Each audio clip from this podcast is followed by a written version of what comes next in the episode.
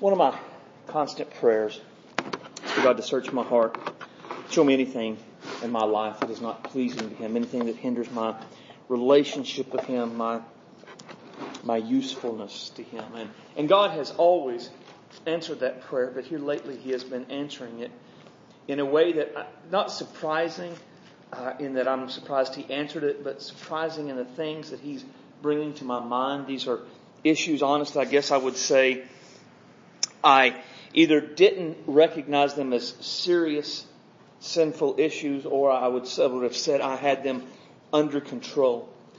And one of the issues that has been brought to my mind repeatedly recently is the fruit of the Spirit that we're going to talk about tonight, which the King James translates as long suffering. Other translations will, you'll see, will have it as patience. Uh, and, and they're, they're essentially the same, it's the same word in the Greek translated in different ways. These long suffering patience has never really come naturally to me, but I, I did think I had developed a great deal of patience or long suffering. But as it turns out, not really so much. And so part of the reason I think I struggled with this and thought I had it down when I didn't is my idea of what I thought patience or long suffering was. I, I thought it was what I had in mind was partially correct, and what we'll see tonight is really the more, the fuller definition and understanding of it is really quite challenging uh, in our lives. So open your Bibles to Galatians 5, 22 and 23. It should be page 893 in your Pew Bible. And I'll, I'll read it again and we'll look at the one we're going to look at tonight. But the fruit of the Spirit is love, joy, peace, long suffering, gentleness, goodness, faith, meekness, and temperance. Against such there is no law. Let's pray. Father, we love you tonight. We praise you for your grace and your goodness, your strength and your kindness. We, we love you and we want your will to be done in our lives. We want to be, we want to be who you want us to be and we want to be the way you want us to be. So tonight as we look at what it is to be long suffering, help us to see where we are and help us to see where we aren't and help us to make the changes that are necessary. Let us live a life that would be surrendered to you so that your spirit would produce this in our lives. Give me clarity of thought and clarity of speech. Fill me, Holy Spirit, and use me tonight to bring glory to my Father and to be faithful to the word I ask in Jesus' name. Amen. Now, I've always understood the idea of long suffering to basically mean just to patiently put up with people who irritate me. Uh, and, and that is a part of the idea, but it's only a part of what it means. In the King James Bible, the the Greek word that's used here is used 14 times. And of the 14, it is translated as patience twice and long suffering 12. So I was trying to get an idea, you know, because patience and long suffering to me carry different ideas of what they are. Uh, and so I was looking at some of the Greek dictionaries I have, and here are two long, longish definitions.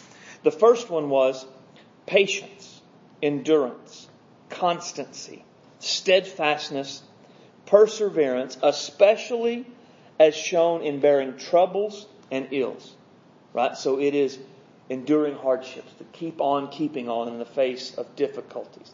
The second was patience, forbearance, long suffering, slowness in avenging wrongs. Right? So that one, one deals with how we, really just how we live for Jesus and the other deals with how we live among other people. And if you just think about the definitions, to me those the implications of those two definitions is, is fairly convicting about what it means and how we're to live. If I were to sum it up, I would say that when the Holy Spirit produces long suffering in us, we will patiently put up with other and difficult people. We will be slow to act out in anger we will persevere in our faithfulness and devotion to Jesus without giving up or giving in, no matter what kind of opposition we face. I find that really challenging. All of that is very, very difficult, I think. At least, again, for me. Now, there are three general truths about long suffering that we need to know so that we can understand what it is that we're supposed to look like. The first is that, that God is long suffering. Now, this first part is, it is really kind of both encouraging and challenging. Right? It's encouraging because the fact God is long suffering, it means He puts up with us, which is a good thing. I'm glad God puts up with us. God's long suffering, as it's revealed in Scripture, it provides really two basic benefits for humanity. The first is it prevents Him from pouring out His wrath upon us. The second is it provides more and more opportunities for people to repent of sins and be saved. Right? Remember, so think about like Peter. Peter says that Jesus, right, is long suffering to usward, not willing that any should perish. That's why he's delayed his coming. Right? So the long suffering of God means that one, the moment we sin, he doesn't bring his wrath and his justice down upon us. It also means that that he gives us each day, each moment, time and time and opportunity and opportunity to turn to him in repentance and faith and be saved. Now, every person alive on the planet today has benefited from the long suffering of God. Right now, there are unbelieving sinners in the world that reject God and speak against Him, take no thought of Him, live in rebellion against God's will and God's want for their lives. And yet, they have not been brought into judgment for that sin, for that unbelief, for that rebellion. They are given more and more opportunities to hear the gospel, to believe in Jesus, and be saved. That is God's long suffering toward them. For us that are believers, we once lived that way. Right? We once lived in rebellion and unbelief and unconcern about God's will and God's want for our lives. And because of the long suffering of God, we were given opportunity after opportunity until one day we did repent of our sins. We did believe in Jesus Christ. So everyone has benefited. Now, when we think about God's long suffering, it is easy enough to put it on a scale in the way that our the way that would coincide with our long suffering. Right? Because again, I, I would have said before God began to deal with me this that I was long suffering. And yet when I look at what scripture says about how God is long suffering, I realize I am not even remotely long suffering. Right, so I want us to look at a passage that gives us this great picture of how God is long suffering. And it's Nehemiah 9, uh, page 9, or I'm sorry, 377. We are going to turn there because we're going to look at most of the chapter. It's a familiar chapter. We went through Nehemiah a few years ago. And we have spent, I think I've preached Nehemiah 9 three or four different times, just as sermons on their own. And the, of course, the story is the people have re, they have rebuilt the walls. They are recommitting themselves to God, re-establishing their covenant with God. And as they do, they, they take some time and they remind themselves about who God is and what God has done. And we, we're not going to look at anything in depth. We just don't have time, but we're going to look at quite a bit quickly. Right? So in verse 5 and 6, we're reminded about who God is.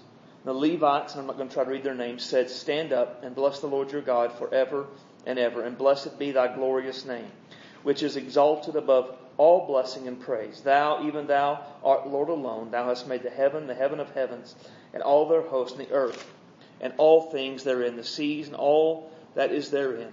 And thou hast preserved them all, and the host of heaven worshipeth thee. And it's just a reminder God is great and awesome, creator of all, worthy of our praise. They then begin to list some of the things God had done. God called Abraham and made a covenant with him, verse 7 and 8.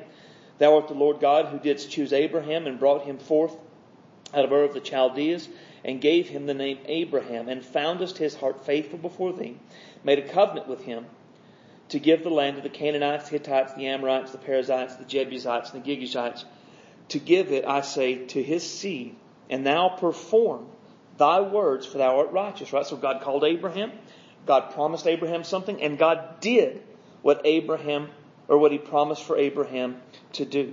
Then in verse 9, it jumps a significant period of time and remembers God delivering them out of Egypt. And did see the afflictions of thy father, of our fathers in Egypt and heardest their cry at the Red Sea, showed signs and wonders upon Pharaoh and upon all his servants and all the people of the land. For thou knewest that they dealt proudly against them, so thou didst get a name as it is to this day. Thou didst divide the sea before them, so they went through the midst of the sea on the dry land, their persecutors Thou threwest into the depths a stone into the mighty waters. Moreover, thou leddest them by day in a cloudy, cloudy pillar, and at night by pillar of fire to give them light in the way in which they should go. So God called them, delivered them out of Egypt. Right? Then as God delivered them out of Egypt in verse 13 through 15 talks more about God's provision for them. He came down, he spoke, he gave them the law, he gave them bread from heaven, water from a rock. And notice here the first instance where things are starting to go bad. Here's what Israel did. But they and our fathers, verse 16, dealt proudly and hardened their necks and hearkened not to thy commands, refused to obey. Neither were they mindful of thy wonders that thou didst among them, hardened their necks and their rebellion and appointed a captain to return to their bondage. Right? So, despite all that God had done and all that God had done to provide for them and all of his great wonders that he had shown to them, they forgot about them. And forgot doesn't mean that they didn't remember, like, oh, I forgot that happened. It's just that they said that's not important any longer. They hardened their neck. And when it talks about hardening their neck, the picture is they won't bow. Right? When you have a stiff neck, you can't bend it. And they can't bend, they would not bend their necks in submission to God. They refused to bow down. They did what they wanted to, despite all that God had done for them. But look at what it goes on to say in verse 17. But thou art a God ready to pardon, gracious and merciful, slow to anger, great in kindness, and forsook them not. Right, so God did all of this. They turned from God. God had every reason and every right to turn from them, but because of his character, because of his long suffering, he did not. How did they repay that? Verse 18. Yea, when they had made a molten calf and said, This is thy God that brought thee out of the land of Egypt and wrought great provocations. Right? So God was merciful to them, and they repaid God's mercy by making and worshiping a golden calf and said, This is what God is like.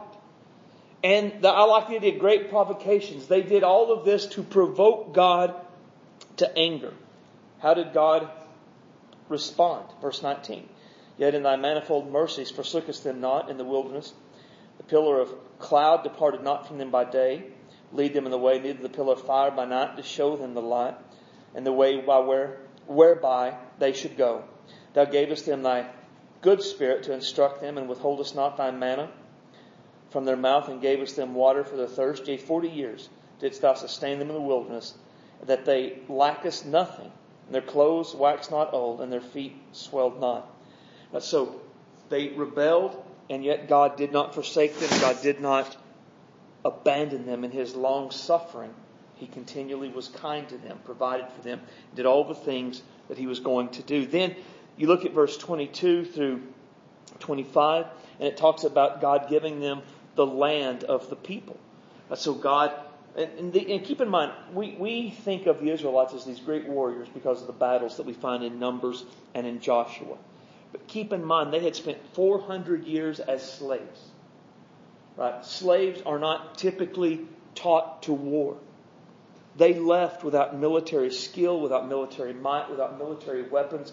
So their victories are not, wow, the Israelites were awesome warriors. Their victories are, wow, the Israelites had an awesome God who gave them these victories. So how did they re- respond and repay to God for all the goodness that He had given them? Verse 26. Nevertheless, they were disobedient and rebelled against thee, cast thy law behind their back, slew thy prophets which testified against them, to turn thee, oh, to, t- to turn them to thee, and, and wrought great provocations. Right. So this is the, the judges period. They're in the judges. The people come into the land, they're prospering, God has been good to them, and they become disobedient, they rebel. And I like the picture of cast the law behind their backs. That's just like they said, eh, we don't need that anymore. God has given us this stuff, what are we going to have to do with Him? And so God allowed things to happen. Verse 27, God delivered them in the hand of their enemies who vexed them in the time, but in the time of their trouble, when they cried unto thee, thou heardest them from heaven, and according to thy manifold mercies, thou gavest them saviors, the judges, who saved them out of the hands of their enemies. Right? So they rebelled. God allowed them to suffer. They cried out to God for help. God raised up a judge, and they began to prosper again. Verse 28. But after they had rest, they again did evil and turned away again. But then at the end of verse 28, yet when they returned and cried unto thee, thou heardest them from heaven and many times didst thou deliver them according to thy mercies, and testified against them, that thou mightest bring them again unto thy law. So they, they would rebel, and God would hear them when they cried out, and he would send judges and he would send prophets and he would do all of this work to turn them to him. Sometimes they would, and then they would begin to prosper. And again in verse 29, they dealt proudly and they went back into that whole cycle of once again uh, rebelling and suffering. And then they would cry out to the Lord and he would come and deliver them. In verse 30 is where we'll stop. And many years didst thou forbear them. Really, that's what he, that was long suffering. Right? He, for his great mercy's sake, verse 31, he did not consume them nor forsake them, for thou art gracious and merciful God. Now, just imagine, okay, we, we know that we're, we're all in here pretty familiar with the story of how often they rebel. Now, if, if we were God, if you were God, and these people that you did all of that for continually rebelled against you, at what point would you have said, I'm done. I'm out. No more. For me, I'm just going to be honest. Long before verse 30. But this is, this is what God is like though. Now, as people who have experienced the blessings of God's long suffering, what we see here should bring us great joy. Because the Israelites aren't worse than anybody else that's ever lived in the history of mankind. We may not have done idols and done many of the things that they did, but we have been rebellious like the Israelites did, and we too have been recipients of God's grace and God's long suffering. And that's a good thing that we can look at this and go, wow, God just is wonderful to me. Then, if we're here and maybe we have strayed, we're in the middle of a straying period right now. And, and the devil always wants us to know and wants us to believe that he, God has given up on us. And yet what we see is this, that God doesn't tend to do that, does he? I mean, he's still there, still drawing, still working. So that's also pretty awesome. But here's the challenging part. When, when Galatians talks about us being the Holy Spirit producing long suffering within us, it's what we just looked at. That's the kind of long suffering that the Holy Spirit seeks to produce in us. Now, I, I find that very, very challenging. That goes against everything in my natural wiring. There, there is nothing in me that wants to bear with people that long. In my own strength, I could not even remotely produce that kind of long suffering toward people who would fail me and sin against me over and over again. And yet this is the kind of long suffering that the Holy Spirit will produce in us when we are spirit filled and spirit led. I like this quote by William Barclay. He said, if God had been like us, he would have wiped out this world long ago. But he has the patience which puts up with all our sinning and will not reject us in our dealings with one another, we must reproduce this loving, forbearing, forgiving, patient attitude of God towards one another. This is how we're to be. That's a very challenging picture. So God is long suffering. Secondly, we cannot walk worthy of Christ without being long suffering. Right now we know we are to, to live for the glory of God. We're to bring glory to Jesus. We are ambassadors for Christ who are called on to represent Jesus in all we say, all we do, at all times in our lives, which means we must walk in a way that is worthy of Jesus. And Scripture teaches us exactly how we are to walk worthy of Christ. And we looked at this a few weeks ago, so I won't spend much time here. But Therefore, the prisoner of the Lord beseech you that you walk worthy of the vocation wherewith you are called, with lowliness and meekness, with long suffering, forbearing one another in love. Um, I wanted, I was going to skip it since we did look at this a couple of Sundays ago, but for looking at long suffering, it's worth mentioning that we cannot walk worthy of Christ without being long suffering in our lives. Right? Means we can't give up on our relationships. We can't give up on our devotion to Jesus. We can't give up on our commitment to church. We can't give up on our use of spiritual gifts. We can't give up on seeking to reach someone for Christ. We can't give up in our praying. We, we really, we can't give up in pretty much any area of our life. We are meant to be long suffering. And that forbearing one another is closely connected because forbearing, it is what I talked about, putting up with each other's faults.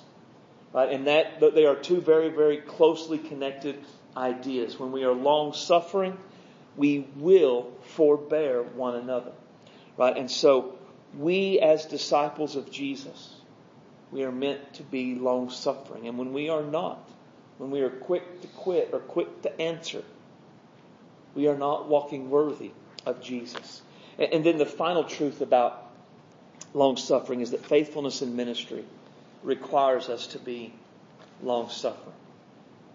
Now, ministry, the basic idea is that we serve Jesus by serving others as ministry. So every every disciple of Jesus is a minister of Jesus. And, and ministry, serving Jesus by serving people, will have times where it's really easy to do and at times where it is very, very difficult.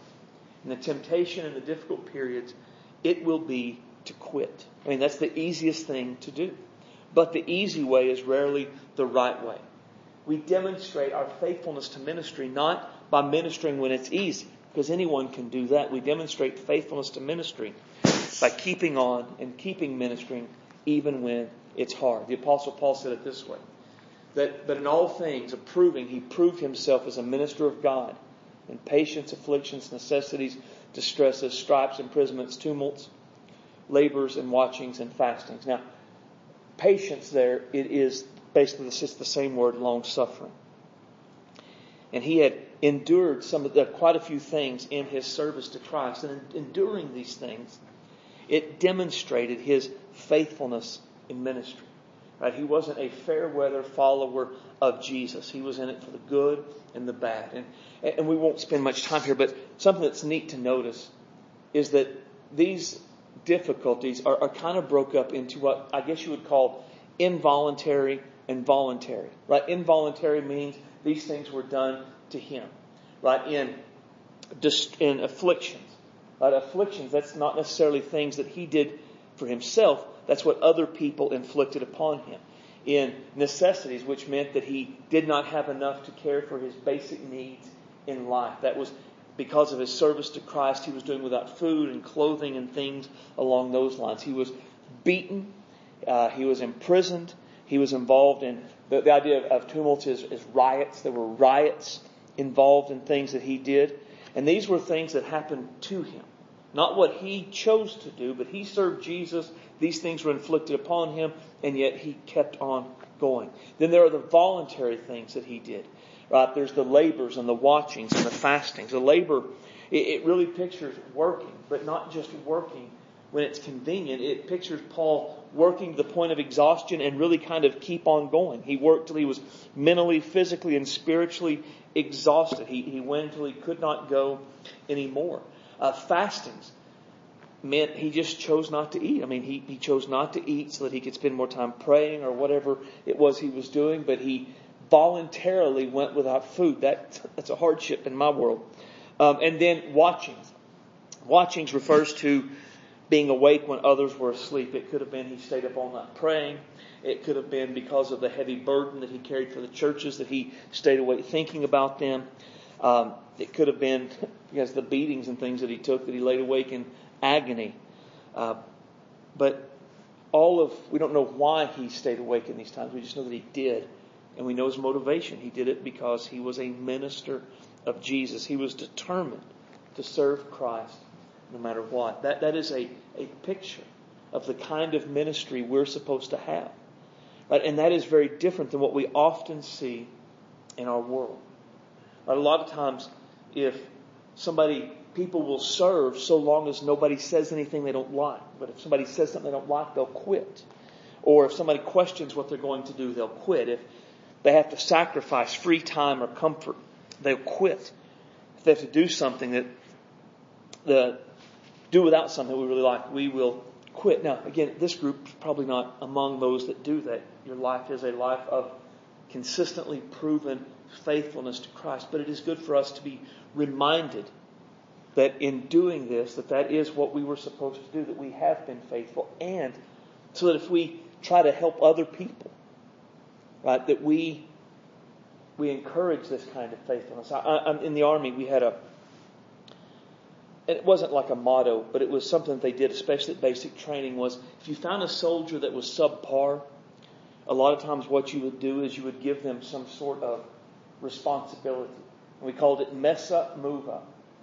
And the idea was if they were a slacker soldier, you put them in charge of something, and then they would rise to the occasion, so to speak.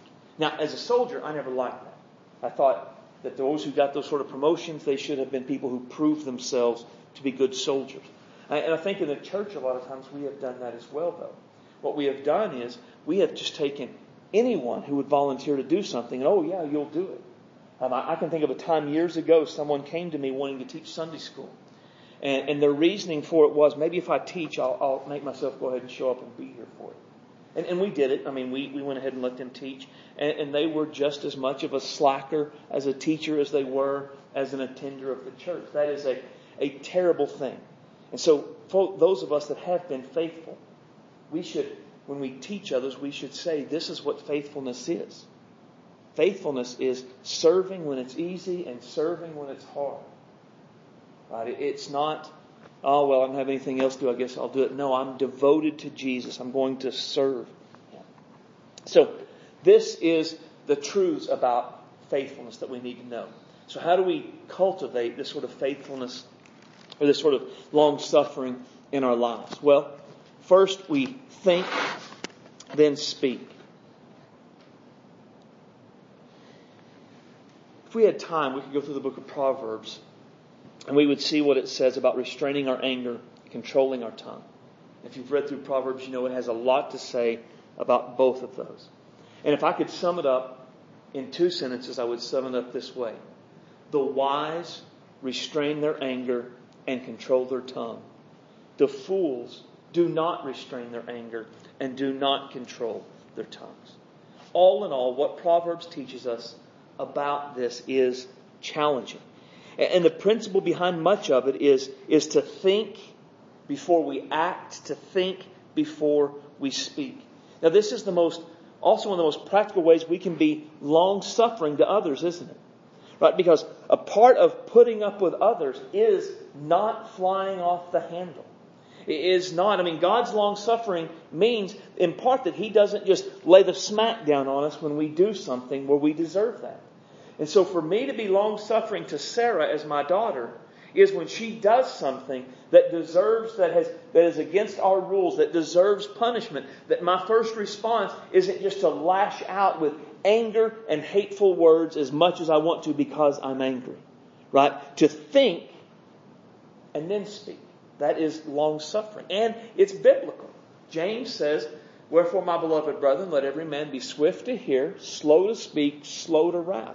For the wrath of man worketh not the righteousness of God. I mean, you have no idea how many problems in my life could have been avoided simply by obeying this scripture.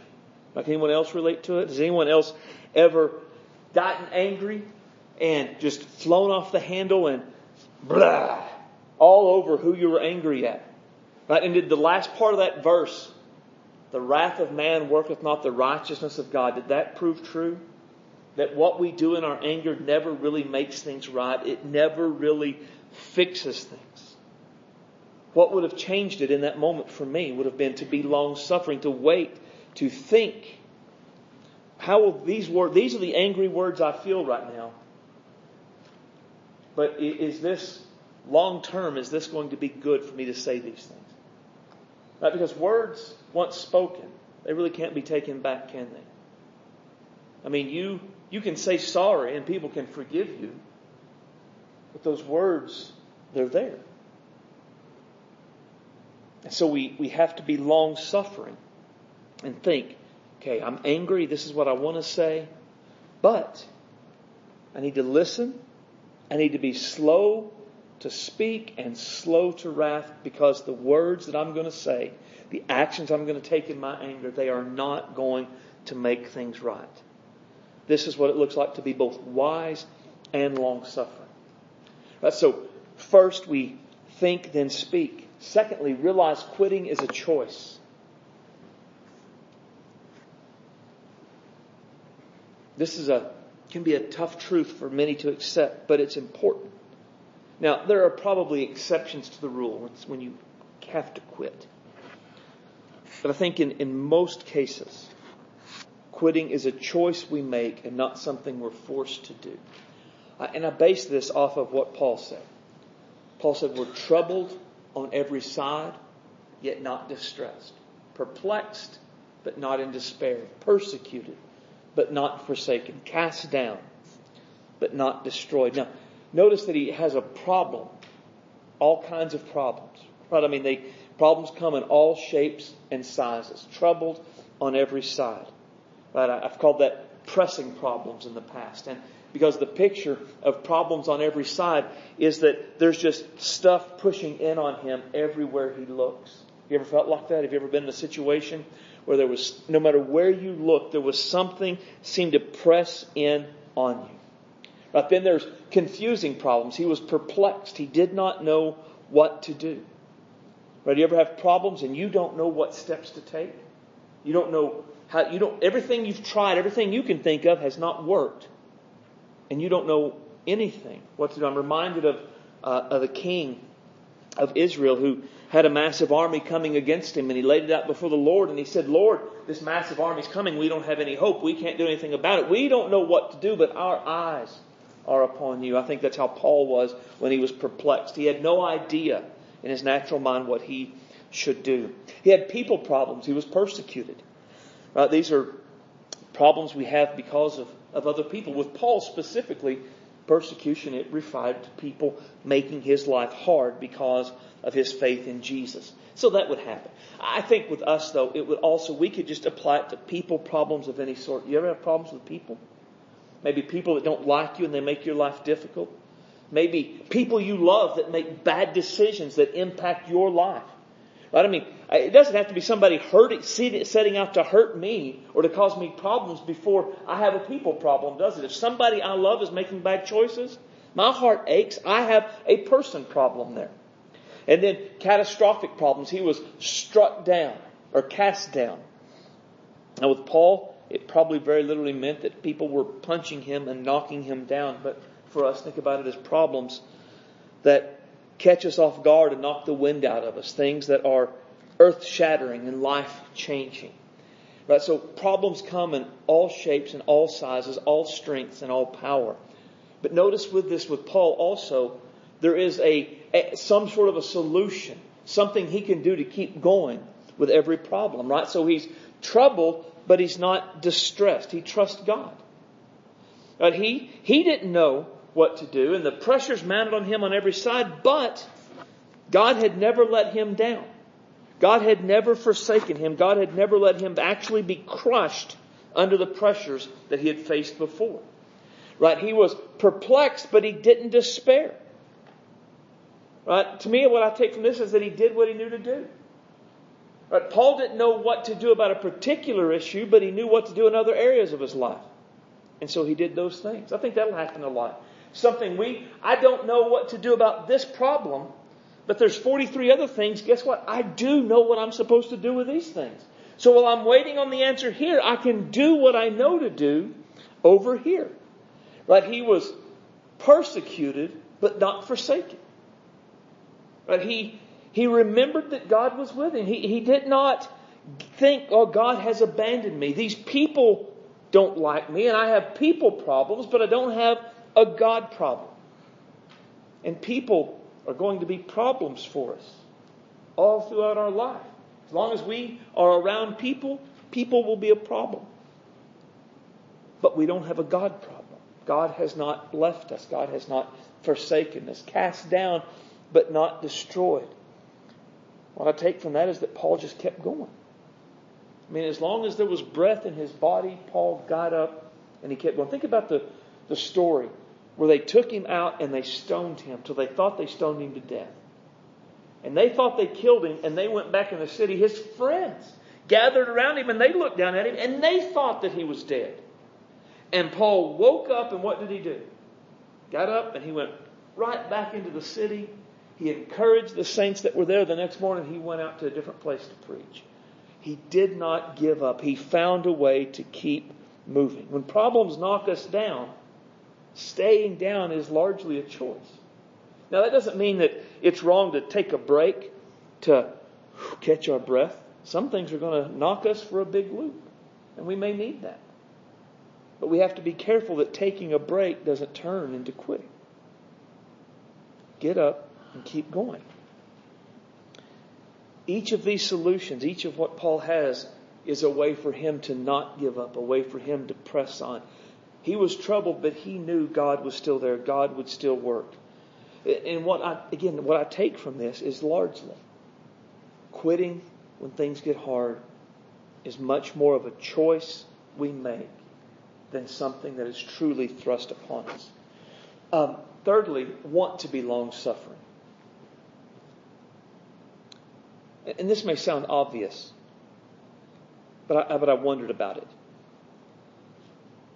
Is it possible one of the main reasons people, not us, but other people, aren't long suffering is because in the end, they just don't want to be long suffering. Now think about being long suffering with other people, right? With others. Have you ever heard someone say something like, Well, I know I shouldn't have said it, but I was just going to speak my mind? Have you ever heard anybody say something very similar to that? And they, they shouldn't have said it. They knew they shouldn't have, but they just were going to speak their mind as though it were their God given right about what they needed to do. When yet what we know from Scripture and what we've already looked at is that speaking our mind is not the God given thing to do. The God given thing to do is to be long suffering, to be hold our tongues. the reality is those people don't want to be long suffering. They want to speak their mind. They want to tell people off. And until that desire happens, until that desire changes, they will never be long suffering as God intends them to be. At the same time, when it comes to being long suffering in, in ministry, statements like, well, I don't have to put up with this. Or it's, it's not like this is my job, I have better things to do. It's basically displaying that same sort of an attitude. Right? Quitting, I have a right for it to be easy. And when it's not, quitting is my right. And they don't want to be long suffering in ministry. They want it to be easy. They want it to be fun. But when it's hard, they want to quit. And until that desire changes, they will never be long suffering as God wants them to be. So we have to want to be long suffering. And then finally, pray. Prayer is always a key to receiving anything from God. Prayer is always a key to our being like Jesus. Um, and I, put this whole passage, for Colossians, but only because the very first part talks about Paul praying for them. Really, the last part uh, is, all, is our verse, verse 9. Strengthened with all might, according to his glorious power, unto all patience and long suffering with joyfulness. Paul's prayer for the Colossians is instructive on how we should pray for ourselves and pray for one another. But but notice that Paul's prayer for them is they would be strengthened with God's might so that they would be long suffering. They would not give up. They would not stop. They would keep on keeping on. But what I like best about this is not just that he prayed that they would be long suffering, but notice the attitude that they would be long suffering with. Long suffering with joyfulness.